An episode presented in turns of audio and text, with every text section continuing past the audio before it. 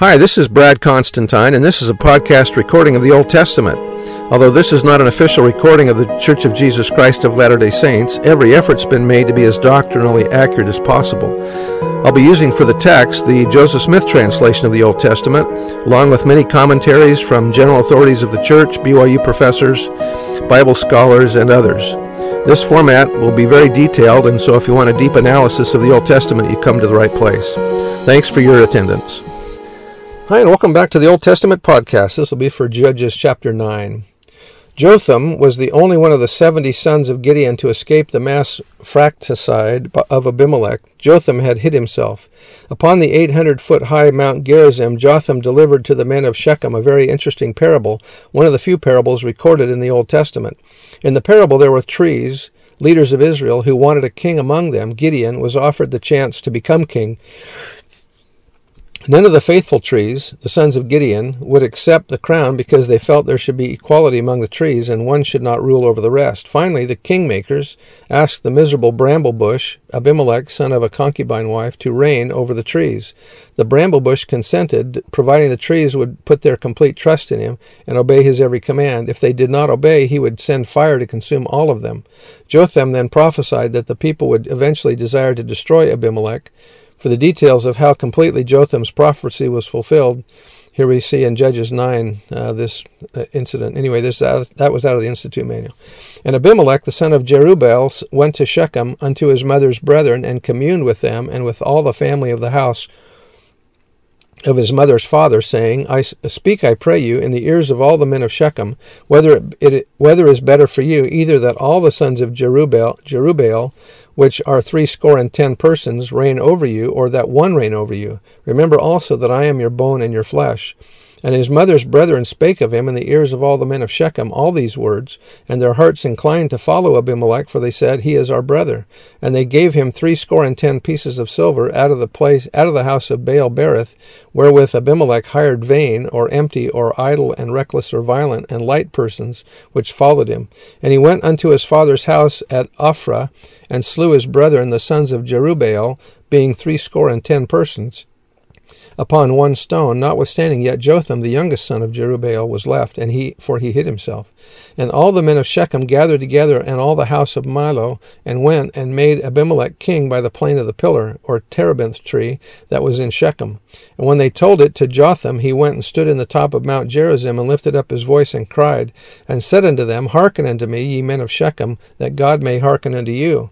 The trees went forth on a time to anoint a king over them, and they said unto the olive tree, Reign thou over us. But the olive tree said unto them, Should I leave my fatness, wherewith by me they honor God and man? Hebrew, gods and men, in ritual services, and go to be promoted over the trees. And the trees said to the fig tree, Come thou and reign over us. But the fig tree said unto them, Should I forsake my sweetness and my good fruit, and go to the and go to be promoted over the trees? Then said the trees unto the vine, Come thou and reign over us. And the vine said unto them, Should I leave my wine? Hebrew, tirosh, fresh or new wine, which cheereth God and man, and go to be promoted over the trees? Then said all the trees unto the bramble or thistle, Come thou and reign over us.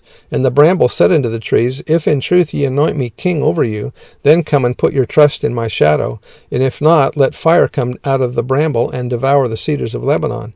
Now therefore, if ye have done truly and sincerely, in that ye have made Abimelech king, and if ye have dealt well with Jerubbaal and his house, and have done unto him according to the deserving of his of his hands, for my father fought for you and and adventured his life far, and delivered you out of the hands of Midian. And ye are risen up against my father's house this day, and have slain his sons threescore and ten persons upon one stone, and have made Abimelech the son of his maidservant king over the men of Shechem, because he is your brother. If ye then have dealt truly and sincerely with Jerubbaal and with his house this day, then rejoice ye in Abimelech, and let him also rejoice in you.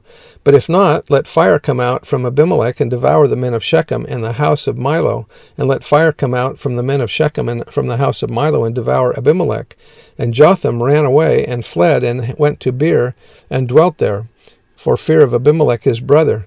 When Abimelech had reigned three years over Israel, then God sent an evil spirit between Abimelech and the men of Shechem, and the men of Shechem dealt treacherously with Abimelech, that the cruelty done to the threescore and ten sons of Jerubbaal might come, and their blood be laid upon Abimelech their brethren, which slew them, and upon the men of Shechem, which aided him in the killing of his brethren. And the men of Shechem set liers in wait for him in the top of the mountains, and they robbed all that came along that way by them. And it was told Abimelech, and Gaal, the son of Ebed, came with his brethren and went over to Shechem, and the men of Shechem put their confidence in him. And they went out unto the into the fields and gathered their vineyards and trode the grapes and made merry and went into the house of their God and did eat and drink and cursed Abimelech. And Gaal the son of Ebed said, Who is Abimelech and who is Shechem that we should serve him? Is not he the son of Jerubbaal and, Z- and Zebul his officer? Serve the men of Hamor the father of Shechem, for why should we serve him? And would to God these people were under my hand, then would I remove Abimelech. And he said to Abimelech, Increase thine army and come out. And when Zebul, the ruler of the city, heard the words of Gaal the son of Ebed, his anger was kindled. And he sent messengers unto Abimelech privily, saying, Behold, Gaal the son of Ebed and his brethren be come to Shechem, and behold, they fortify or incite the city against thee. Now therefore, up up by night, thou and the people that is with thee, and lie in wait in the field.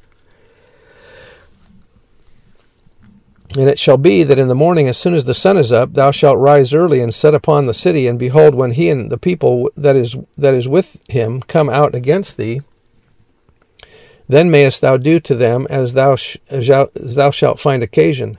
And Abimelech rose up, and all the people that were with him by night, and they laid wait against Shechem in four companies. And Gaal the son of Ebed went out and stood in the entering of the gate of the city, and Abimelech rose up, and the people that were with him, from lying in wait. And when Gaal saw the people, he said to Zebul, Behold, there come people down from the top of the mountains. And Zebul said unto him, Thou seest the shadow of the mountains as if they were men. And Gaal spake again and said, See, there come people down by the middle of the land, and another company come along by the plain of Meonenim the oak of the div- diviners. Then said Zebul unto, unto him, Where is now thy mouth, wherewith thou saidst, Who is Abimelech, that we should serve him? Is not this the people that thou hast despised? Go out, I pray now, and fight with them. And Gaal went out before the men of Shechem, and fought with Abimelech. And Abimelech chased him, and he fled before him, and many were overthrown and wounded, even unto the entering of the gate.